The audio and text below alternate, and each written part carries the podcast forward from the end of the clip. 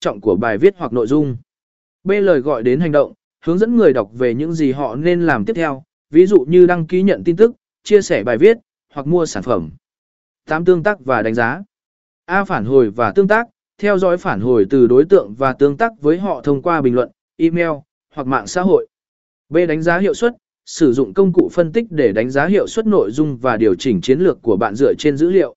Theo quy trình này và tuân thủ các nguyên tắc viết nội dung chất lượng, bạn có thể tạo